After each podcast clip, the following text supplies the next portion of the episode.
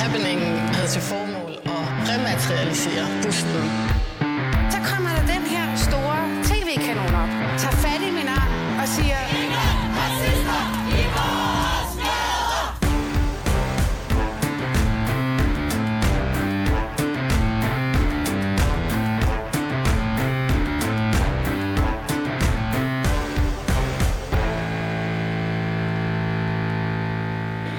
Ja, velkommen til Baby og Boomer, og velkommen til Danmarks eneste identitetspolitiske magasin. Mit navn er Phyllis Yassar, og jeg er jeres woke inde og vært inde, og ved siden af mig, der står chefredaktør på Weekendavisen, Martin Krasnik. Martin, da du gik fra at være avisjournalist til at være tv-skærmtrol, øh, hvordan var den overgang egentlig? Det var sjovt. Det var som at gå fra at... Det, det, var, det var som at, at, at begynde at lave teater. Mm. Øhm, som live-tv meget er som. Altså, man er sådan hold, der skal lave aftens show, og det foregår på en scene, og der er lys og lyd og teknik, og der er hovedpersoner, og så er der også nogle replikker, og det er selvfølgelig... Øh, en selv, der gerne vil styre de replikker, men det er også altid en lille smule uh, uforudsigeligt, hvad der sker. Mm. Og det er, det er sindssygt sjovt. Og det er også meget, meget dejligt at lave avis. Det foretrækker jeg helt klart mere end noget andet. Men det, er, det har ikke samme lethed og sådan underholdning over sig, som det at lave live-tv. Blev du på nogen måder sådan bevidstgjort om, at du havde ja, måske et look, der var særlig appealing for øh, nogle brunstige seere? Øh, når du formulerer det på den måde, så øh, ved jeg faktisk ikke, hvad jeg skal svare øh, på det. Øh, et look, øh, altså... Øh, Kunne du mærke, at du... Øh, øh, nu skal jeg passe på, hvad jeg siger. Lige pludselig... Ja, det skal du faktisk. Ja. Øh, steg graderne ja. blandt måske de kvindelige serier. Altså, var der ikke en del sådan henvendelser? Jo, jo, jo, jo, jo. jo. Lige pludselig det, det vil alle gerne i bukserne for, på dig, ikke? Det skal, nej, nej, det, det vil, sidste vil jeg ikke sige ja til, men, men helt klart... Øh, jeg synes mere, det var pudsigt, at, øh, altså, at at henvendelserne var så markant anderledes, som de var, øh, da jeg var avisjournalist bare. Øh, altså, der er, der er simpelthen noget ved, øh, ved den frem... Altså, der er simpelthen noget ved det, at man er tv-vært, der gør, at folk synes, at de enten kender en allerede, eller burde kende en bedre. Mm. og det, er, det gælder altså både mænd og kvinder, og det er, det, det er helt vildt, at det stadig er sådan. Altså, mm. man skulle egentlig tro, at det ikke var sådan længere, men, men sådan er det mm. stadig. Mm.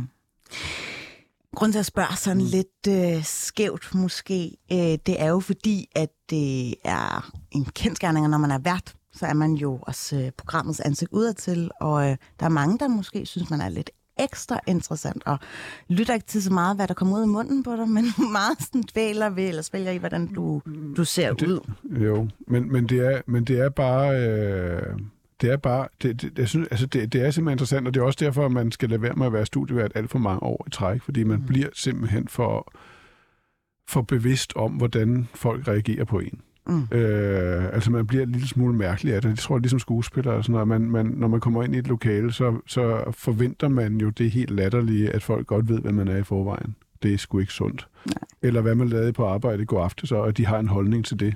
Mm. Altså, det, det er simpelthen ikke et godt sted at være. Altså, til sidst bliver man lidt en papfigur, man kan køre ind og ud af et mm. lokale. Eller så er det godt, du lander på helt rette hylde nu, hvor du det. aldrig er i fjernsyn. Ja, hvor jeg aldrig, aldrig er, oplever noget af den slags overhovedet. Godt, fordi det vi ligesom skal snakke om nu, det er, at øh, en journalist og jeg faktisk tidligere chefredaktør øh, fik alle elitefeministerne, inklusiv mig selv, altså sindende i kog ved at fremhæve måske det, som vi som mennesker lægger aller, aller mest mærke til, når vi møder et menneske første gang, nemlig udseendet.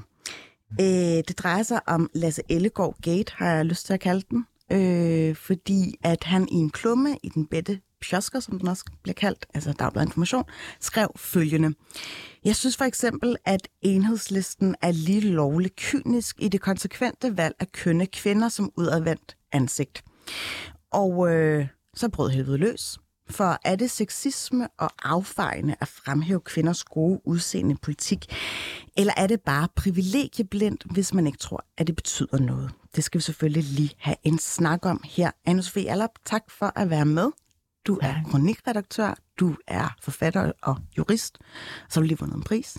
Ja, Tillykke med det. hurra. Jeg er så Øh, glad for den pris. Nå. Jamen, det kan jeg da godt forstå. Ja. Ja. Når man honorerer, så skal man jo også åne det. Hvad er det for en pris?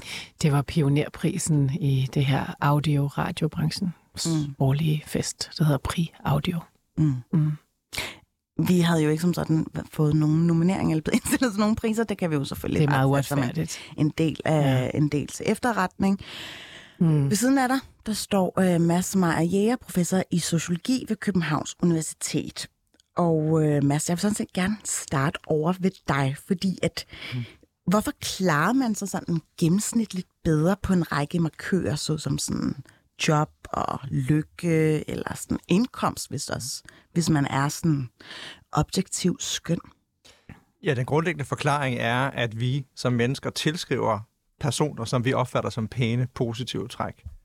Og det er, det ved vi, det er faktisk meget, det er utaknemmeligt at være sociolog, fordi alting ændrer sig i morgen, men det her det er faktisk et af de ting, vi ved ret godt eksperimentelt forskningsmæssigt. Ikke?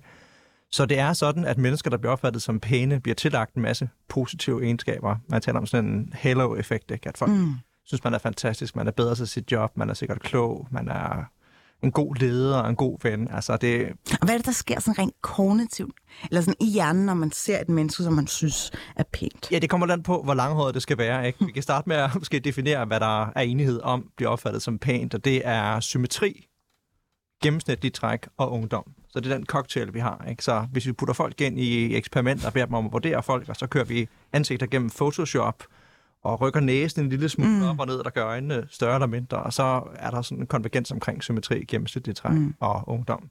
Og det ser ud som om også, at det er sådan meget øh, stabilt på tværs af kultur over tid og sådan noget. Så det er, det er vi sådan rimelig sikre på, det er cirka der, øh, hun er begravet. Ja.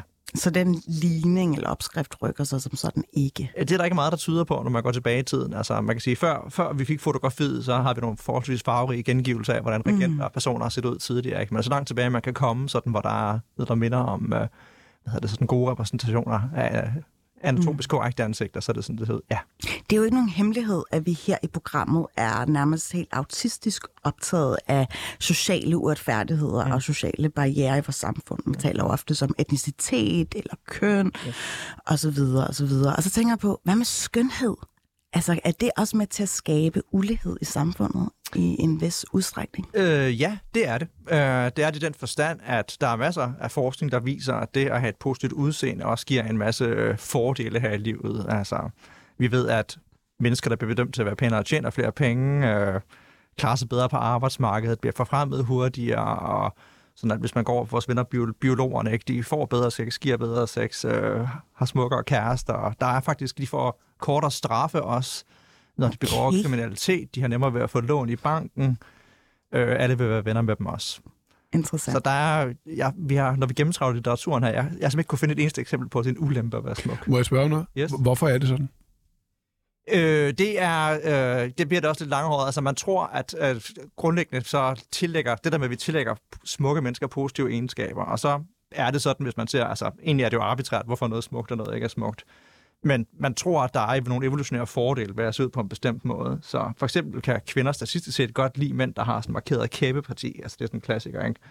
Og mænd, der har markeret kæbeparti, har mere testosteron og har større muskelmasse. Og hvis man så spoler baglæns til en gang, hvor det var vigtigt at kunne kaste et spyd langt, mm. så kunne det give en en marginal fordel.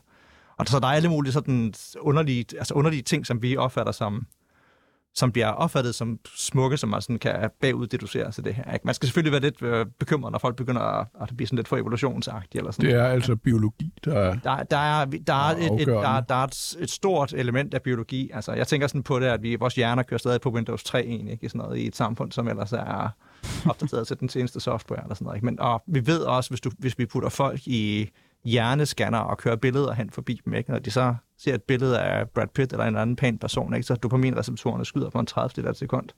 Så det er ikke sådan noget, vi går sådan og tænker meget over. Det er et eller andet. Altså, vi har det er sådan en instant afkodning, vi har. Ikke? Mm. Det er måske også en af forklaringerne på, at der, der er billeder af personer på alle valgplakaterne. Ikke? Det er også, uh, mm. ja. Ja, fordi at sat helt på spidsen, jo ikke, den her diskussion om, handler jo ligesom Yes. politikerne og deres udseende.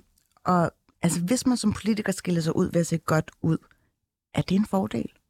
Øh, forskningen viser helt tydeligt ja. Der er også god forskning om det her, hvor man har set på puljen af kandidater, øh, fået nogle andre til at bedømme deres billede, billede af dem, hvor pæne de er på en skala fra 1 til 10, mm. og så set på sandsynligheden for, at de bliver valgt ind. Og det ved vi fra USA og fra Tyskland og senest fra Finland. Jeg ved ikke, om det er publiceret nu. Anyway, men det, Det er det. Det, det er der. Det er Mm. det. det, er det. Okay, Mm. yes. Så, så der, der er en komparativ fordel ved at være pæn, ja, alt andet lige. Mm.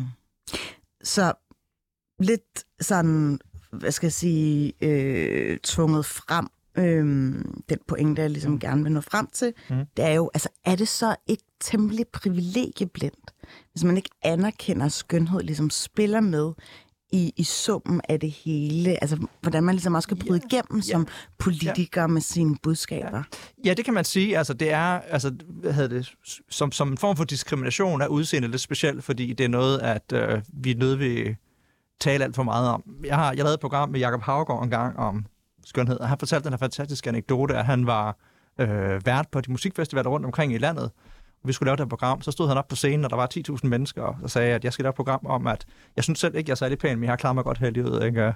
Hvis du gerne vil tale om dit udseende, hvorfor du er grim og sådan noget, så er der telt hernede bagved, øh, hvor vi kan snakke om det efter koncerten. Der var 10.000 mennesker, ikke? der kom ingen.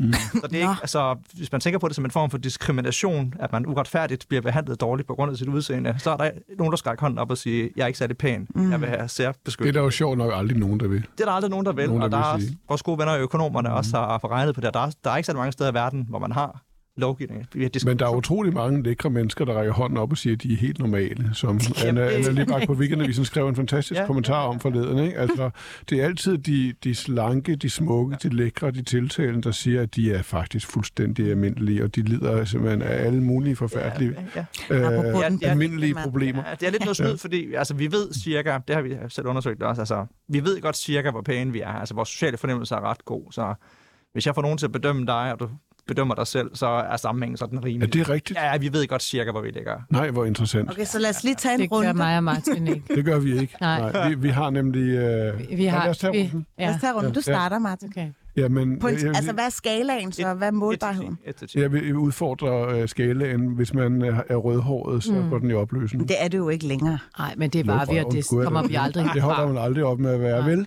Nej, præcis. Ja. Det kommer vi aldrig fra. Det er, en, Ja. det er et uh, handicap, Altså, vi vil bære med hvis os man har været graven. rødhåret øh, altså igennem øh, hele barndommen, så er man jo anderledes, og det er ikke ret at være som barn. Nej. Og så bliver, derfor bliver man enten til skævt til, hvis man, hvis, altså, hvis man er heldig, eller også bliver man drillet. Og, ja, Jeg vil sige, at øh, Rødhår har fået Mobbet. en meget stor revival. Øh, det kan måske øh, Ja. altså foranledet af, hvad hedder ham der, sangeren? Øh, Der har altid været. Ed, Sharon? Ed Sheeran, ja. Jamen, der har altid været sådan nogen, men det er ikke sjovt at være rødhåret barn. Det tror jeg heller ikke, det er længere. Men Nej, det er blevet Men- bedre. men Jeg tror, ja, der i 90'erne, da man skulle begynde at skulle se lidt død ud, der blev det lidt, lidt smart. Ja, og det er, det, men det er meget sjovt. Og så kan man gå og ærge sig resten af sit liv, når man ikke rigtig er rødhåret længere. Ja. Ikke? Lige det, man Så vender du har været rødhåret, Anne? Ja, ja. Eller, Ja, jeg var gråhåret. Hun var rødhåret, altså. Ja, jeg var Okay. så Wow. rødhåret. Ja. Nå, der kan man bare se. Men øh, jeg fisker jo lidt efter et konkret tal. Jamen, fra 0 til 10, og 10 har været Brad Pitt. Jamen, det er, det er en relativ skala, så nok jeg så før. Jamen, så skal vi jo teste det og se, om vi siger det samme. skalaen. Det er jo sjovt, ikke? Altså, at du, det du påstår, det er, at hvis jeg siger et tal, så er det det samme, som du siger om mig. Så siger jeg, at der er en, øh, en pænt stærk statistisk korrelation, hvis vi beder 100 mennesker at vurdere et billede af dig, og de, Okay, og så de, siger- de ikke ved, hvem du er. Okay, så siger jeg altså, at jeg er en, en virkelig knaldhammerende solid femmer. Okay. Så du er bare middelmåde, er det det, du siger? Øh, det betyder, det er ikke nødvendigvis middelmådig, men Ja. det tror jeg ikke, jeg vil sige. Mm. Ligger du lige Men- så lunt i svinget, Ja, Anna Sofie? Eller? Jeg tror også, jeg vil, jeg vil sige seks, måske fem-seks stykker. Ja, Jeg var også øh, bare Ja. beskeden. Jeg vil nok Ja. også have sagt 6. Ja, men altså, det er jo fordi, det er jo også noget med, at øh, vi jo, men jeg tror, det var særligt at være rødhåret i 70'erne og 80'erne, og Martin og jeg har talt om det, og, altså, man, man kommer ind i voksenlivet med et kæmpe Underskud. kompleks. Ja, Altså, kæmpe kompleks. Ja. Men det er da dejligt, det ændrer sig. Ja, Jeg tror, og jeg, Altså, det jeg, er jeg tror jo- ikke, det ændrer sig. Og det har altså prøv at høre, jeg, jeg, ty- jeg blev nødt til at tage ud i verden. Jeg måtte finde en spanier at lave børn med. Jeg var så angst for at lave rødhårede børn Ja. øh, og, og videregive det der forfærdelige øh, det er jo et dem. helt, helt øh, særligt øh, genetik. Ja, nu har de fået virkelig flot mørkt hår, øh, Nå. begge to, så det var dejligt. Men altså, øh, det, det var virkelig hårdt.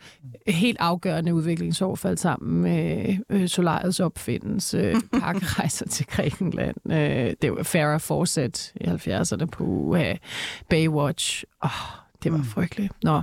Øh, så vi, og så er vi så ellers øh, løbet afsted, øh, også rødhåret, i voksenlivet for at kompensere. Det, er jo, altså, det gør vi stadigvæk. Helt hysterisk. Ja. Fuldstændig hysterisk. Mm. Ja. Mm. Det er også derfor, jeg er så glad for, at jeg vandt den pris der. I kan lige måske, hvis I har brug for lidt, uh, lidt videnskabelig backup på jeres argument. Skal lige huske at tale i Ja, undskyld, så er der faktisk lidt om snakken. Uh, der er, vi ved, at uh, mænd især, når de kigger på kvinder og vurderer kvinders skønhed, bruger hård tykkelse som en markør. Mm. Og så, sådan noget. og så ved vi i gennemsnit... Altså, hvor frugtbar man er. Ja, sådan noget den stil. Ja, ja, ja det, bliver lidt, uh, det bliver lidt primalt og sådan noget. Ikke? Så hvad hedder det? Hvad i gennemsnit har uh, blondiner mest hår på hovedet? I gennemsnit. Uh, så derfor der er mere hår. Og så brunetter på anden pladsen og rødhåret på tredje pladsen. Så hvis der er et eller andet, så hvis der er en eller anden form for diskrimination mod rødhåret, så er det fordi, at rødhåret i gennemsnit har mindre hår på hovedet. Du skulle have set Anne-Sophie, da hun var Ja, her. og ham der, han har Du havde da selv mikrofonhår. Jeg havde sådan noget gigantisk øh, Ja. knaldrødt mikrofonhår. Jeg så helt vild ud. Altså. Ja. Men, jeg men, det, men, men, men jeg synes, det her, den her samtale er sindssygt interessant, også i forhold til, hvad vi talte om tidligere i programmet her, hvor vi talte om en samtale, jeg havde med Kim Leine tidligere på sæsonen. Den gik øh, på mange måder fuldstændig galt, i hvert fald på sociale medier. Men min pointe var jo, øh, også da vi talte, at sim, den simple biologi findes. Det betyder noget. Nogle gange omsætter den sig i drifter, mm. og andre gange handler den om, hvordan vi opfatter udseende. Ikke? Det, og og det, det duer simpelthen ikke, at vi forsøger at lade som om, at det overhovedet ikke findes, og overhovedet ikke betyder noget. Altså det, det, bliver, det bliver latterligt, eller måske ligefrem skadeligt. Mm. Øh, og og det, måske var det det, hvis man skal komme stakkels, stakkels, øh, hvad hedder det? Øh. Ellegaard. nej, nej, hvad siger du? Ellegaard. Ja, ja Ellegaard i, øh, i, øh, i, i møde, så, så var det måske det, han mente, altså at, at det betyder noget. Han, han formulerede sig jo virkelig, virkelig uheldigt, men det Ja, var jo et det skoleeksempel på en mand, der blev udsat for så meget vrede, at han straks skyndte sig at sige undskyld, mm. i stedet for at man egentlig talte om, hvad, hvad var det egentlig, han mente, og mm. kunne det være en spændende diskussion? Mm. Den- Den tager vi lige, mm, du er okay. lige kommet mig i forkøbet der, fordi jeg skal bare lige få det præciseret, Mads. Yes. Er det, er man, altså, har man nemmere ved at blive øh, valgt ind i Folketinget, hvis man ser godt ud? Uh, vi har ikke undersøgelser for Danmark, men uh, videnskaben siger ja. Alright. Og øh, der er jo en række eksempler, hvor øh, politikere ligesom også ja, er meget bevidste om at spille på sit køn Yes. og udseende. For eksempel, øh, der er det her virkelig morsomme billede af Pernille Vermund, hvor hun slænger sig Ja. af, altså på en gris. Ja. Mm. er der forskning, der ligesom viser, at det kan faktisk honoreres positivt? Nu, Altså længe sig på en gris? Ja, eller i hvert fald at tage nogle billeder, som giver nogle signaler om, at man øh, godt ved, at man er lidt lækker. ja. Nu, nu, inden vi skulle ind, jeg sad lige, jeg googlede det der billede for en sikkerheds skyld, og det sender så mange blandede signaler, ikke? Altså, det er jo i virkeligheden konteksten, det var noget med, at hun ville ikke have CO2-skat på landmændene. Mm. Så der var en appel til landmændene om, at man smækker som en gris der, og sådan noget, i kedeldragt. Og så var håret slået lidt ud, så det var sådan en kombination af, jeg tager mit udseende, og et eller andet med en gris, eller sådan noget. Så der var virkelig, det var meget blandet, ikke? Altså, jeg synes mere, med hende var der mere, der var nogle, der var en billedserie øh, sidste år på en strand, ikke, hvor hun ligger der i vandet og sådan noget. Den, det er sådan, den er mere sådan klassisk i en, i en rød kjole. Og, Ja. og den der røde farve, den går også lige i, ja, i baghjernen på mændene og sådan noget. Ikke? Det ved vi også godt og sådan noget. Okay. Ikke? Så, så det er... Så det er også, øh, det signalerer seksualitet og sådan noget. Så det tror jeg, altså, den, den, øh, der synes jeg, der signalværdien var lidt, øh, var lidt klarere skåret ud, vil jeg sige. Ja. Ja, okay. Jamen, det var at vi skulle have brugt det eksempel. øhm, Det der med at få at vide, øhm, Anne-Sophie Allap, Mm. Nu kommer vi til dig, fordi du skrev jo sådan her på Facebook, og nu læser Ja. jeg op. Skulle vi nu ikke alle sammen bare lige være ærlige og indrømme, at det selvfølgelig er en fordel i dagens mediebillede at være yngre, tiltrækkende kvinde? Og hvis man ikke kan se det selv, så er det rimelig privilegieblindt. Det betyder ikke, at yngre, tiltrækkende kvinder ikke arbejder hårdt eller ikke er dygtige. Det betyder bare, at de har en fordel i synlighed og appel i forhold til deres lige så dygtige og lige så hårdt arbejdende, men mindre tiltrækkende kollegaer. Så har jeg jo lyst til at stille det der meget sådan lidt åbne spørgsmål. Hvorfor er vi som samfund altså noget dertil, hvor man ikke må kalde en spade for en spade, og sige jo, kvinder, der er billedskønne, de har en fordel, nøjagtigt ligesom Massiere ligesom siger. Jamen, det aner jeg ikke. Det er også derfor, jeg, altså, jeg har det sådan, jeg, jeg bliver jo ligesom vækket lidt, når der står en elefant i stuen og kigger på, hele, på, på os alle sammen. Ikke? Altså, så bliver jeg nødt til at sige, at der står en elefant lige her. Altså, øh, det, det, er, det nytter ikke noget at blive meget vred over, at, øh, at, at blive kaldt en tiltrækkende person. Altså, det nytter bare ikke noget. Altså, det er, det er et faktum, at selvfølgelig er det ydre øh, noget, som en politiker er dybt bevidst om, og som et parti er dybt bevidst om, når de vælger en politiker. Det kan være sådan, at man siger, okay, men så må vi altså kompensere for det der udseende ved at klæde på på en eller anden måde, men alle forholder sig til en politikers udseende, og jo mere eksponeret du er, så jo mere forholder man sig til det udseende. Statsministeren, som er et godt eksempel på en flot kvinde, hun har selvfølgelig et helt beredskab omkring sit udseende, om make-up'en og håret og øh, ja, tåret. Der mange minister har deres egen ja. øh, Og sådan er det jo. Og, og jeg vil sige, hvis jeg nu var enhedslistens øh, bagland, så vil jeg nok også vælge nogle yngre kvinder øh, på den plads. Hvorfor? Ja, fordi enhedslisten jo ikke er belastet af at skulle i statsministeriet. Det kommer de aldrig. Så de skal ikke vælge en eller anden, som har en vis alder og en vis tyngde erfaring eller andet de kan godt vælge nogen, som appellerer øh, direkte til deres vælgersegmenter. Hvem er deres vælgersegment? Ja, enhedslisten er faktisk overrepræsenteret i alle vælgergrupper øh, øh, op til fem... Nej, jeg er ikke sikker på, om det er alle vælgergrupper, men enhedslisten ligger rigtig godt under 45. Når de kommer over 45, mm. så er så de underrepræsenteret i forhold til, til befolkningen. Ja. Til gengæld er de maks overrepræsenteret under 25. Så altså, hvis man nu skal vælge en person, som øh, har et godt gennemslag øh, til de vælgergrupper, hvor man alligevel ved, at man har folk i tale, ja, selvfølgelig giver det god mening at vælge en yngre person. Øh, og nu er det sådan ude på den yderste venstrefløj, det ved jeg, og det har sådan har det været i årtier, at der har en eller, en eller anden mystisk grund været rigtig mange studerende, øh, yngre, særligt kvinder, og rigtig mange øh, ældre mænd. Jeg forstår ikke hvorfor, men sådan var det også i folkebevægelsen mod øh, EU og andre ligesom, øh, segmenter ude på fløjen. Øhm, og derfor så har der helt sikkert været mange at tage af, og, og heldigvis er de dygtige øh, jo øh, de her kvinder, der har stået i spidsen, og, og den pågældende Maj øh, Villersen er også en dygtig kvinde. Altså, så hvis du har dygtigheden, selvtilliden, og det har også noget at gøre med dit udseende faktisk, øh, men, men hvis du har det, og kan tage pladsen, ja, så er det da fremragende at vælge en person, øh, som kan tale direkte til segmentet. Mm. Spørg Liberal Alliance. Bare. Altså Daddy Vandopslag? Ja, Daddy Vandopslag. Altså, han taler også direkte til segmentet mm. på en helt anden måde, end sådan en, som Henrik Dahl vil gøre. Mm. Og der går du jo netop ind og laver den her selektionsmekanisme, har jeg lyst til at kalde den, mm. eller bare den helt klassiske opdeling i, hvorvidt man er fuckable eller ikke fuckable. Nej, altså, jeg er helt sikker på, at der er mange, der også synes, at Henrik Dahl er en flot mand. 100 procent, inklusive min egen mor, for eksempel. Mm. Øhm, men jeg vil bare gerne lige læse op, hvad Lasse Ellegaard faktisk helt ekstra... Ja, jeg, synes, jeg vil bare sige, jeg, jeg, jeg synes ikke, at det var en fin tekst, den der. Jeg synes, at han sagde... Ja, hvis jeg faktisk så, vil, så er jeg mere pikeret på vegne mm. af øh, Rosenkilde og, øh, og øh, Olsendyr. Altså, jeg synes, jeg synes faktisk, man skal holde sig fra nedladende kommentarer om folks udseende. Mm. Men det, han ligesom gjorde, det var jo faktisk også, at hvad skal jeg sige, opstille lidt en diktonomi, øh, for eksempel mellem på den ene side, der har vi de kønne øh, unge kvinder øh, som ansigtet udadtil, og så er det jo ikke lige SF's, SF's problem, da få politikere udstråler mere husmoragtig snusfornuft end Pia Olsen Dyr. Vi talte om i første time, at ordet kone var på vej ud, fordi at det var behæftet med at være lidt øh, konet, det vil sige altmodisk eller sådan gammeldags. Øh. Og det er lidt det samme, der bliver insinueret her. Jamen, han, det er bare, han skulle bare ikke have skrevet det der. Altså, mm. lad være. Jeg synes jo, at Pia Olsen Dyr er en flot kvinde. Altså, lad hende være. Lad være med at snakke sådan om andre mennesker. Øh, men altså, kan vi snakke om elefanten i, i rummet? alle har jo tænkt, da enhedslisten øh, valgte øh, yngre kvinde nummer tre, mm. Det der, det fungerer for dem.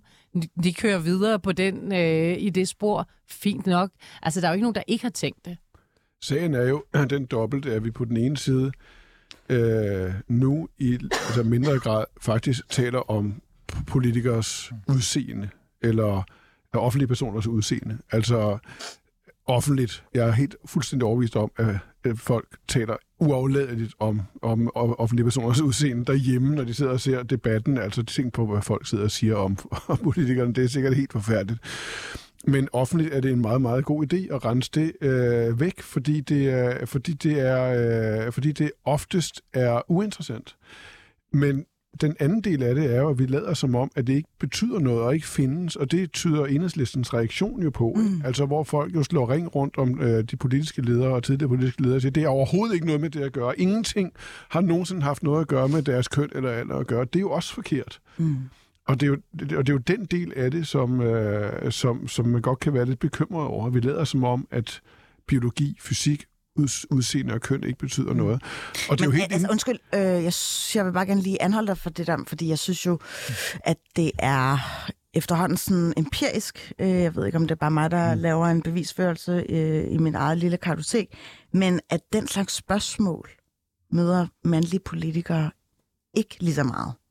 Hvilket slags spørgsmål? Eller, eller at det simpelthen, at man kører på deres udseende. Det er simpelthen ikke rigtigt. Det, altså, det, altså, man har talt om mandlige politiske ledere på utrolig nedværdige yeah. måder i årtier. Statsminister. Altså, tænk på Lars Lykke, hvordan han er blevet altså latterliggjort. Yeah. Altså, jeg ved ikke, hvad Lars vil, hvordan han vil sige, om han er hvad, på skalaen fra 0 til 10.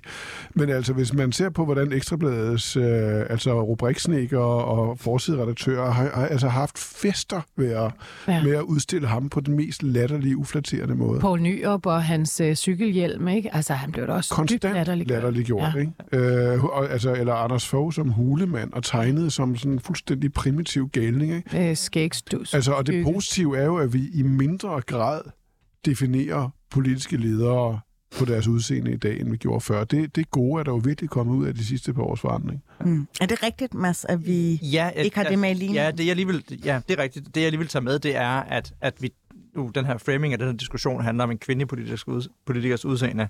Men forskningen viser, at udseende betyder lige så meget for mænd som for kvinder, når vi måler på sådan et bredt spektrum, og hvordan vi klarer os af, klarer os af i livet. Ikke? Så, så, så det at sige, at det, at det kun er noget, der er relevant for kvinder, eller særligt for kvinder, det passer mm. ikke. Mm. Øh, jo, for mænd, så er det en kombination af, hvor pæne ansigter vi har, hvor høje vi er. Altså, høje mænd, de klarer sig bedst. Ja. Uafhængigt af alle mulige andre færdigheder. Mm. Og det næste ting, jeg lige vil sige, det var, at vi har også... Altså, det der med... Altså, smukke mennesker er ikke dygtigere end os andre. Der er masser af forskning, der viser, at det er ren diskrimination, ligesom etnisk baggrund og køn og alt muligt andet. Der er nul og en hat, der mm. tyder på, at de er klogere eller bedre end os andre. Mm. Så det, er, det er bare noget, det, Pernille Skipper skulle have sagt. Ja. I stedet for, altså hun øh, forfaldt til at skrive, øh, rent mig røven, og hvad ved jeg, men noget, som hun faktisk øh, virkelig fik understreget, det var det der, hvis der noget, så, øh, nej, nu læser jeg lige op fra starten af. At der tilfældigvis er tre kvinder i front for enhedslisten i træk, er ikke en strategi eller noget, vi har opnået på grund af vores køn. Hvis så noget er det på trods, fordi alt for mange, ligesom dig, og heldigvis til Lasse Ellegaard her, stadig tror, at hvis man ikke er en hvid midalderne mand, er det nok ikke evnerne, der driver værket. Hvad siger I til den her opremsning, eller altså, øh, beskrivelse af, at øh, det handler om, om dit syn på kvinder, der er noget galt med? Altså, jeg, jeg har det jo sådan, jeg, Lasse får jo ikke sagt nogen steder, at de ikke er dygtige. Og, og øh, jeg er med på, at indholdet er inflammatorisk og alt muligt, men altså, jeg synes, at der bliver lavet en række, øh, kan man sige, antagelser, øh, som så øh, øh, ligesom antænder øh, det flammende bål. Og jeg kan godt forstå, at Pernille har igen og igen været udsat for en stereotyp, øh, at hun kun er der for et eller andet, ikke? og hun er jo faktisk et virkelig dygtigt menneske, og det kan jeg godt forstå skide irriterende. Øh, men, men altså, der, der er bare ikke... Øh, der bliver, der bliver lagt en hel masse antagelser ned som, som udgangspunkt for det der vrede hav. Mm. Øh, som måske og den ikke, passer jo som hånd i handske i forhold til selve vælgersegmentet, der ja, ja. ikke synes, at hvide midlerne mænd er de fedeste. Ja, personer. medmindre det er deres far. Hvad tænker du, Krasnik? Jamen, jeg tænker, at det er, det, det, det er sjovt, som den der diskussion, den, det er sådan lidt en åben dør at løbe ind også, ikke? Altså, altså Altså, forskningen bakker det så også tydeligvis op. Øh, altså, at det er otte ud af de partier, der vi skal stemme på i morgen, så, som har, har kvindelige ledere.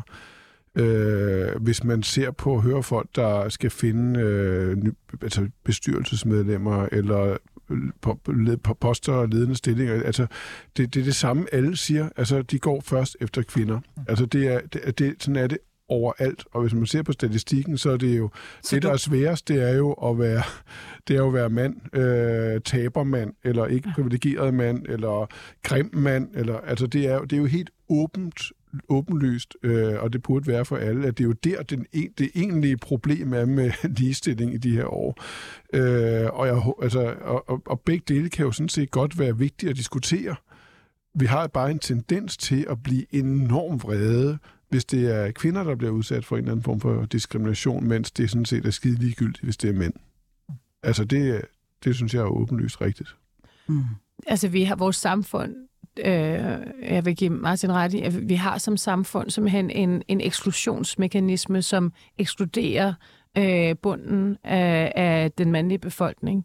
Øh, og de får ikke nogen børn, og de får ikke nogen kvinder, og de får ikke nogen, altså de, får ikke, de kommer ikke ind i samfundet. Og det kan godt være, at de bliver lige sådan, sådan medhjælpere, men altså, det, det er en brutal eksklusion, der er øh, af, af bunden af Men jo ikke kun i bunden, også i toppen. Altså, hvis man taler med folk på universiteterne, de er jo meget tilbageholdende med at sige det. Meget tilbageholdende med at sige det. Øh, men, men, men det lyder jo bare fra utrolig mange mennesker, at, øh, at, at hvis man er øh, en altså løst tilknyttet mandlig forsker ude på, øh, på humaniora, så er det meget, meget sværere at opnå fastansættelse eller lektorat eller ligefrem professorat, hvis man er en tilsvarende øh, dygtig øh, kvinde. Og man kan sagtens argumentere for, endelig nu er det altså kvindernes tur. Nu må vi altså have en, en, øh, en, en helt ny udvikling, der ligesom råder bod på år, altså århundreders, årtusinders diskrimination mod kvinder.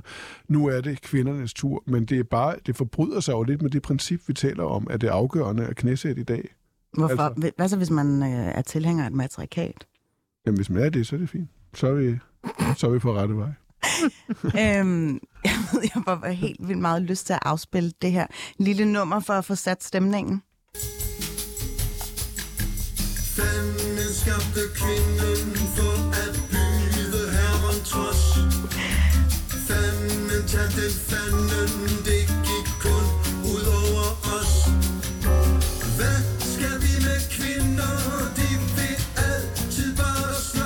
Ja, de vil altid bare slås, og det føler jeg lidt, Lasse Ellegaard øh, prøver at sige i sin ikke-undskyldning. Lad os lige få øh, den pointe med. Og jeg læser op her. Det eneste, jeg tillod mig med et skævt smil at sige, er, at det sikkert ikke har skadet den ved forskellige stemmeafgivninger, at det ser godt ud. Jeg er ked af, at jeg ikke fik skrevet, at jeg også har respekt for de her kvinder som politikere. På den måde kan man sige, at jeg lægger mig fladt ned og siger undskyld. Øh, Mads Maj, jeg kigger lige over på dig, fordi at, øh, havde det ikke bare været nemmere, hvis han sagt, havde lidt kørt øh, det rationale, som du har øh, fortalt om her, i forhold til skønhedsprivilegier? Jo, det kan man sige, men øh, der, som det også bliver sagt her, så er der jo vist en måde, vi taler om det her i medierne, som er, øh, kan være udfordrende for den type diskussion. Ikke? Øh, men, men det er jo lidt, nu er jeg her for at sige noget om forskning og sådan noget, ikke? Men, men, men forskningen er rimelig klar om det her. Vi ved sådan set godt, hvordan det fungerer. Altså, jeg forsker også social mobilitet, det ved vi altså væsentligt mindre om, vil jeg sige. Ikke? Det her det er sådan rimelig primat, ikke? Så, Mm. men det kan være lidt udfordrende at få lov til at, Mm. at sige det på den måde, ja. Martin Græsning, er det her en presset mand, der bare ligger så fladt ned? Øh, det, det, det kunne godt tyde på det. Altså, han øh, har vel fået at vide, at han skulle sige undskyld og ligge sig fladt ned, og det kunne ikke gå, gå, øh, gå for hurtigt. Øh, jeg ved ikke, hvor meget han mener, det er noget måske. Øh, og og jeg, jeg så, at hans chefredaktør, Rune Lykkeberg, var ude at sige, at det var jo Altså det, det, det der var, altså der er jo frit for, for, for holdninger her, og det var jo et debatindlæg, øh, men der skulle nok have været en redaktør, der havde udfordret det lidt, og det var da det, der manglede. Altså Mm. en redaktør, der havde udfordret det og spurgt, mener du virkelig det her på den måde? Øh, og, og det er, Ja, Det- der det- var skaden jo allerede lidt sket. Ja, men, men, men jeg vil bare lige sige, altså, at jeg, jeg, jeg tror ikke, jeg er en tilhænger af, af, at diskussionen foregår sådan, at man kommer til at sige et eller andet, der er en lille smule skævt. Og så gælder det om at få, få folk til at lægge sig fladt ned og sige undskyld hurtigst overhovedet muligt. Altså, jeg tror ikke, vi får en særlig meget bedre offentlig debat af det. Altså, det skaber en meget stor nervøsitet. Folk bliver mere nervøse for at tale sådan nogenlunde frit, og det synes jeg egentlig er, er det bedste, hvis de gør. Mm, Så man må faktisk ikke rigtig sige fra over for det. Jamen, jo, man må gerne sige fra over for det, men Mm. mm. nu siger jeg bare, hvordan det fungerer på sociale medier, og hvordan det er at være i de der, de der storme der. Altså, Mm. mm. det er så ubehageligt, at man bare næsten vil gøre hvad som helst for at få det til at stoppe. Bare lige her til slut, Anne-Sophie Allap, øh, hvis du skulle have rådgivet Lasse Ellegaard øh, i den her situation, hvad havde du så sagt til ham? Jamen, så vil jeg nok have sagt, prøv at høre, der hvor du siger sådan og sådan, øh, der kan du godt sige, hey, det var måske ikke helt fair. Altså, mm. øhm, men, men stå ved dine din pointer. Altså, nu er, nu er Lasse jo, øh, man siger, øh, det, er jo det er også lidt svært ligesom at sige til zebraen, øh, kan du lægge striberne? Øh, og Lasse er jo kendt som øh, en person, der taler øh, Men nu har jeg posen. Han- har tilfældigvis kaldt været- mig en clever bimbo engang, øh, ja. for eksempel. Ja, altså, det synes jeg sådan set var Der okay. havde han da begge kvaliteter med sig. det er rigtigt. det er rigtigt. Han Det er- kunne måske have brugt det udtryk. Ja. Ja, altså nu har jeg tilfældigvis været øh, øh, praktikant på Dagbladet Information Ja. i sin tid, og øh, der var der jo faktisk den der lidt fortælling om øh, de gamle øh, venstreradikale feminister, som måske ikke havde set lyset i, i samme udstrækning, som de gør nu, og øh, havde en helt klart øh, masser af seksuelle eskapader med de unge praktikanter, og det er helt klart også betød noget, hvordan de så ud. Ja, altså hvis I venstrefløjen er ikke heldner, vel, på nogen måde. Det kan man ikke sige. Øh, og så øh, kan man jo også øh, sige, at det var en anden tid. Det var det. Øh, der, har, der har været meget. Men jeg vil sige, hvis jeg skulle have rådgivet Pernille, så vil jeg nok bare sige, øh, jo mere du raser, jo mere opmærksomhed giver du denne her øh, artikel i en mm. avis, der jo ikke er New York Times. Altså, Ja. øh, der var måske ikke så mange, der havde lagt mærke til den der artikel. Jeg har lige lyst til at stille det spørgsmål, som trænger sig på, fordi jeg har observeret, at øh, Pernille Vermund, jo som faktisk godt kan lide at spille på de ydre karakteristika. Hun er blond, hun har øh, et godt ansigt, og hun har en, en bred øh, pel. Og jeg tænkte på, øh, det her med øh, opretholdelsen af de binære, sådan, traditionelle kønsroller, mm. at den, altså trives den bedre øh, på de sådan mere øh, borgerlige partier, end det gør for eksempel, hvis man er et venstrefløjsparti? Uh, det er lidt svæ- svært at svare på, men det vi der trods alt ved fra valgforskning, det er, at folk, der stemmer på de borgerlige partier, typisk har mere borgerlige holdninger mm. og mere traditionelle opfattelser af kønnenes position i samfundet. Så at, at bruge det som sådan en, en salgbar materiale, når man skal, skal markere sig, så der tror jeg, at det gør man nok ofte der, ja. Okay, men så tror jeg faktisk, jeg hopper videre. Fordi det er jo faktisk sådan, at vi også har en tredje gæst med i den her diskussion, og øh, nu vil jeg gerne henlede opmærksomheden på dig, Katrine Dias, litteraturanmelder. Du befinder dig i Odshavet lige nu, så vi har dig med på en telefon, men det er selvfølgelig ikke begrænsende for at høre dit take på det her, som jeg ved, at du har forholdt dig en del til på din Instagram. Kan jeg sige hej? Hej. Nu kan I høre mig? Ja, det kan Hej. Og du må meget gerne skrue ned for din egen radio, så øh, jeg slipper for at høre min egen dumme stemme. Shit. Men Er øh, det øh, sådan her? Er det bedre? ja, det tror jeg. Ja, det er meget bedre. Øh, lad os lige starte med at høre dig, Katrine Dias. Hvad er det for et kvindesyn, Lasse Ellegaard gør sig repræsentant for i sin klumme? Altså, øh, han... Jeg ser det sådan, at han, han kommer altså til at reducere talentfulde, hårdarbejdende, kvalificerede kvindelige politiske frontfigurer til objekter og fratager dem øh, deres øh, professionelle øh, egenskaber og gør dem til, til faktisk intet mindre end bare nogle kønne ansigter. Øh, og han er åbenbart ikke i stand til at se øh, kvinder som, som hele mennesker, er det jeg ser. Jeg siger ikke, det er sådan rendyrket misogyni, misogyni, men jeg siger, at det må tangere et reaktionært kvindesyn, som er farligt, og, øh, og som man må være opmærksom på hos sig selv. Og, øh, og det kunne han så ikke finde ud af, og så måtte, måtte, øh, Pernille Skipper værdig for ham. Og øh, vi har faktisk snakket om det meget øh, her tilløbende øh, forud den her diskussion, men jeg vil faktisk gerne også lige høre dig, Katrine Dias. Er det en fordel at se objektivt godt ud som kvinde i dag, eller kan det faktisk også godt være en direkte hemsko? Jeg tror absolut, at øh, det på visse tidspunkter og i visse situationer, og sikkert i rigtig mange, er en fordel at se objektivt godt ud, og, og ikke bare som kvinde. Øh, og det lægger sig så op af, at det her, som jeg lige lyttede til, inden jeg selv kom på, at, øh, at det også er mænd, øh, der bliver, der bliver øh, deres udseende, der bliver kommenteret på, men altså måske i højere grad for kvinder end mænd, fordi Øh, sådan som jeg har øh, oplevet det i hvert fald, det kan jo være, at jeg tager fejl, øh, fordi kvinders udseende i højere grad end, end mænds er det, der bliver fokuseret på og kommenteret på. Nu taler jeg om, øh, når man er i den offentlige debat, når man er i politik og i medierne generelt. Mm. Øh, og det kan sagtens være, at jeg tager fejl. Det kan jeg høre på, på de andre gæster, at jeg måske gør. Øh, men altså, der er jo ikke noget i hvert fald ikke ret meget i, i verden, der er sort-hvidt. Øh, og det er der for eksempel en hemsko, når Pernille Skipper og Johannes Schmidt Nielsen og, og flere øh, gang på gang skal bruge tid på at forsvare sig mod forstokkede sexister med taletid i medierne. Og det er en hemsko, når de konsekvent begynder at gå i flade sko, øh, selvom de har lyst til at tage høje øh, sko på, men de ved, at når de har dem på, så er der nogle mennesker, der nægter at høre på, hvad de siger. Mm. Øh, jeg vil faktisk gerne lige øh, sige, det er rart at have din øh, stemme med i radioen, fordi jeg havde følt mig lidt alene i den her diskussion. Det der med at øh, ligesom øh, tage højde for, at mænd selvfølgelig også bliver kønsstereotypiseret i den offentlige debat. Men faktisk ganske for nylig kom der resultaterne af en analyse omkring 10 millioner indlæg på det her, øh, hvad skal jeg sige, chatforum Reddit, der ligesom viser, at stereotype forestillinger om kvindelige politikere lever i bedste velgående. Det var ikke, fordi jeg vil øh, opsætte et modsætningsforhold, men der er vist nok noget om snakken der. Og det er der, jeg faktisk gerne lige vil, vil gå lidt øh, et spadestik dybere, Katrine Jes, fordi er der andre kriterier, der ligesom spiller ind i forhold til vurderingen af mænds udseende versus kvinders i den offentlige debat, ifølge dig? Ja, altså, jeg, jeg oplever øh, slet ikke, og igen, jeg tager sikkert fejl, øh, men det, og det hænger nok sammen med, at øh, jeg aldrig har været en mand, og jeg aldrig har stået i de sko selv. Øh, altså, så jeg vil bare sige, jeg det er ikke min oplevelse, at man taler om mænds udseende på samme måde øh, og i samme grad.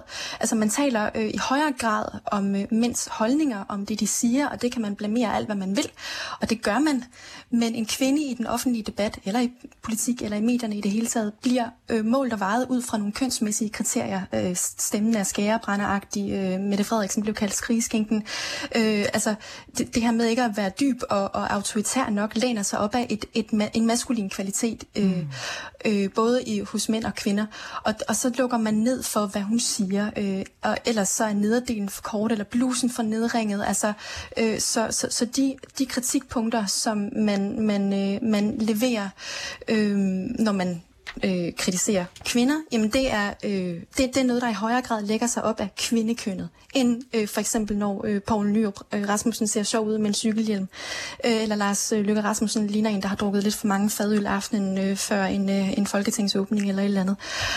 Så, så, så der er sådan en kønsmæssig øh, forskel, og der ligger en problematik i det, som, som jeg godt kunne tænke mig, at man heller ikke var bange for at adressere. Og det, det synes jeg også nogle gange, øh, man virker en lille smule bange for. Mm. Hvad tænker du? Øh, Jamen, jeg siger, altså, for, altså det, er, det er nogle gode ting, du siger, øh, og jeg...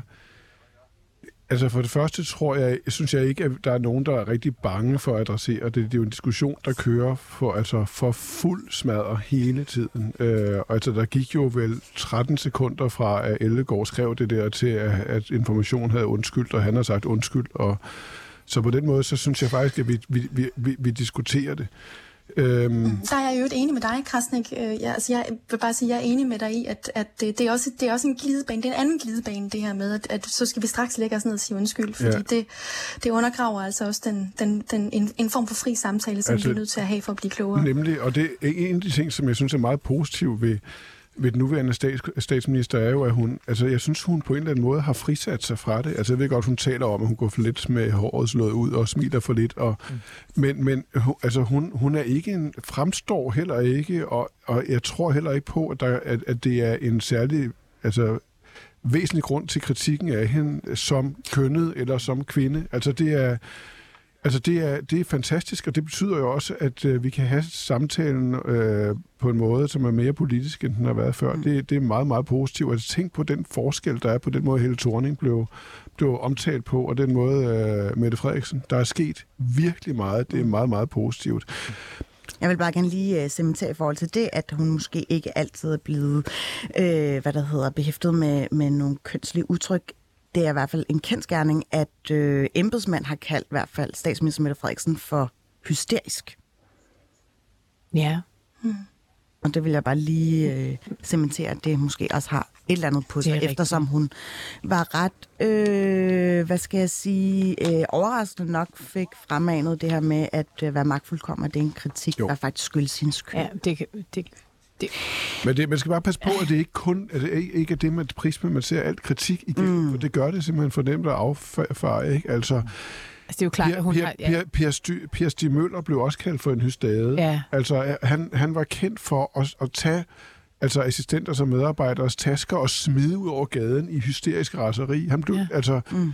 altså, nogle gange er det jo ikke ment kønnet, og derfor så er det heller ikke så interessant at kalde det kønnet. Men må jeg, må jeg spørge om en anden ting, som, altså, der er jo, altså, der er jo kvinder i offentligheden, som helt klart er bevidste om deres udseende. Altså når Pernille Vermund for eksempel får taget billeder af sig selv i rød kjole, og der så øh, altså liggende, altså henslængt og ret blottet i en, øh, i, øh, var det i vandkanten, ikke? ja.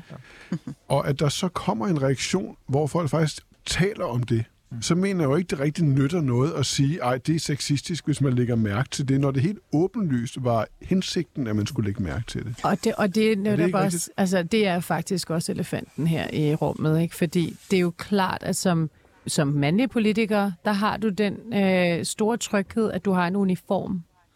Men det har du altså faktisk ikke som kvindelig politiker i samme grad. Altså, du kan jo selvfølgelig godt tage noget Du tøj på, der ligner en uniform. uniformen. Jeg har, jeg, har altid, jeg har altid på, fordi jeg går jo ud af døren, så tager jeg bare det samme på altid.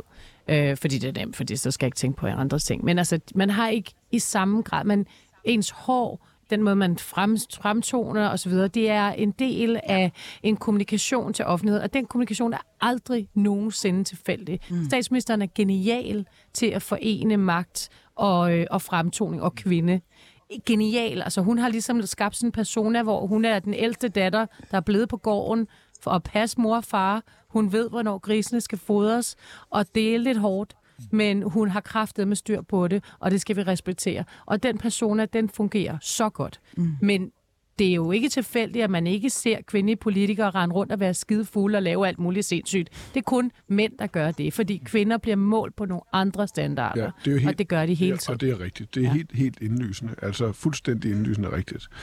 Øh, og det, det forstø, ved man jo ikke som mand, hvordan det er. Øh, var, var det ikke det, du sagde, øh, Katrine, at det er, altså, man ved jo ikke, hvordan det er at være i de andre sko. Mm. Og det, er- sådan er det jo. Men man kan jo høre, ja. Ja. at det er nogenlunde enslydende vidnesbyrd, der lyder fra kvinder, at det ofte er enormt anstrengende, at man bliver målt og vejet på, øh, så, så åbent, åbenlyst og kommenterer så åbenlyst på sit udseende. Og det, det, det forstår jeg virkelig. Altså, det, altså det, må, det må være sindssygt. Det må være enormt anstrengende. Men, der er bare, men, men min pointe var bare, at hvis man så gør et ekstra stort nummer ud af at klæde sig udfordrende og fremstå på en eller anden måde, som passer, ligger højt på sociologernes øh, måling fra 0 til 10, og så bliver virkelig hissig, hvis der er nogen, der omtaler det. Ja. Altså, det forstår jeg ikke rigtigt.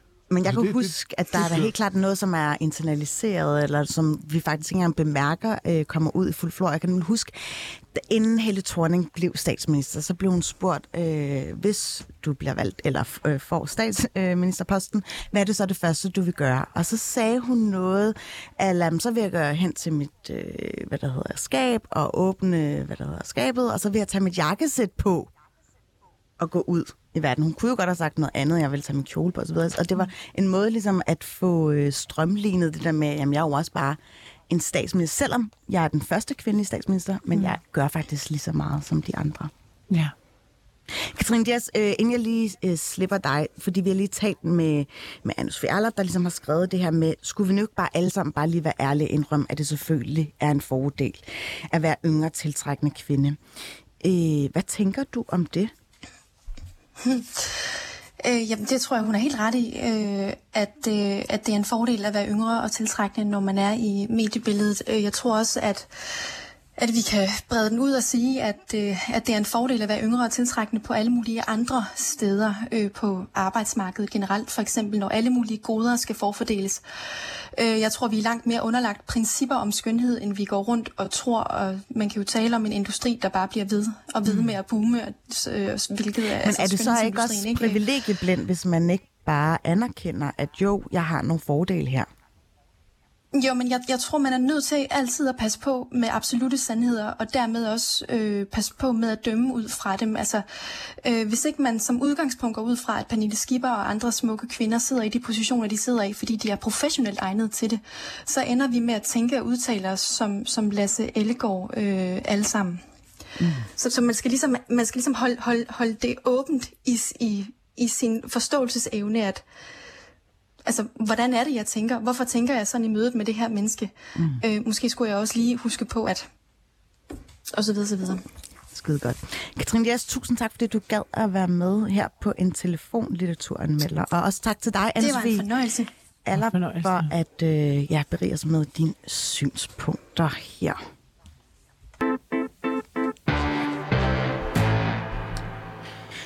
Udsendelsen lakker nemlig mod enden, og øh, Martin, nu hvor jeg ligesom har dig her i, øh, i sidste minutter, så mm-hmm. kunne jeg helt vildt godt tænke mig at udsætte dig for lidt af en boomer-test. Der er ligesom nogle, øh, nogle sådan principielle mærkesager inden for politisk korrekthed, hvor du ligesom skal erklære dig enig eller uenig. Øhm, og nu skal jeg lige finde det rigtige ark frem. Vi har ikke et problem med strukturel ligestilling i Danmark. Enig eller uenig? Det har vi ikke længere. Men vi har et problem med ligestilling i forhold til, til mænd mange steder. Det er blevet omvendt. Mm. Så du føler, at den hvide mand eller middelalderne mand er blevet Nej. lidt for fuld, Ah, nej, ikke midalderne. men bare den hvide mand? Heller ikke for fuldt. Det, det, det ligger ikke i strukturen. Mm. Det er, bliver lige nødt til at uddybe, øh, det er simpelthen blevet vendt på hovedet nu, at der er færre rettigheder for mænd end Nå, men altså, man må at, at være meget præcis, når vi taler om de her ting. Det er også derfor, jeg er lidt tilbageholdende og bare slynge et eller andet ud. Altså struktur, hvis man ser det som... Man kan jo vælge at se det som lovgivning og, øh, og regler og normer, som faktisk er skrevet ned og indlejret i de, de steder, der bliver truffet beslutninger, mm. altså hvor det så ender henne. Altså, der har vi jo ikke et problem med ligestilling overhovedet. Altså, det er lovsikret altså, i, altså, i alle ledere kanter. Ikke? Altså, så det er, det er klart og tydeligt. Men hvis man ser struktur som den måde, vi så rent faktisk tænker over det, og, og, og, og så rent faktisk handler, så er det jo helt, helt klart og tydeligt, at det er mange, mange øh, steder blevet sværere at være mand, Mm. og nemmere at være kvinde.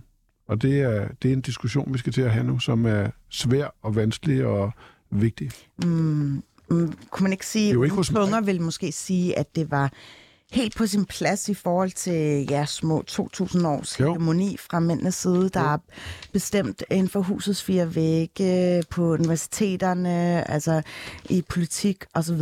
osv. Jo, hvis ligestilling handler om at hævne sig på 2.000 års øh, to, Jeg tror, det var sådan en feministisk uretfærdighed, eller hævntast, som øh, jeg tror, det var Inger Støjberg, der i sin tid formulerede det sådan. det tror jeg ikke er særlig udbredt. Der er sikkert nogen, der har den. Mm. Øh, men det er jo ikke øh, seriøst. Mm. At det bare gælder om at, at udskifte den, den ene øh, uretfærdighed med en ny. Ved du hvad, Martin Krasnik, øh, det bliver det sidste ord herfra. Var jeg så boomer?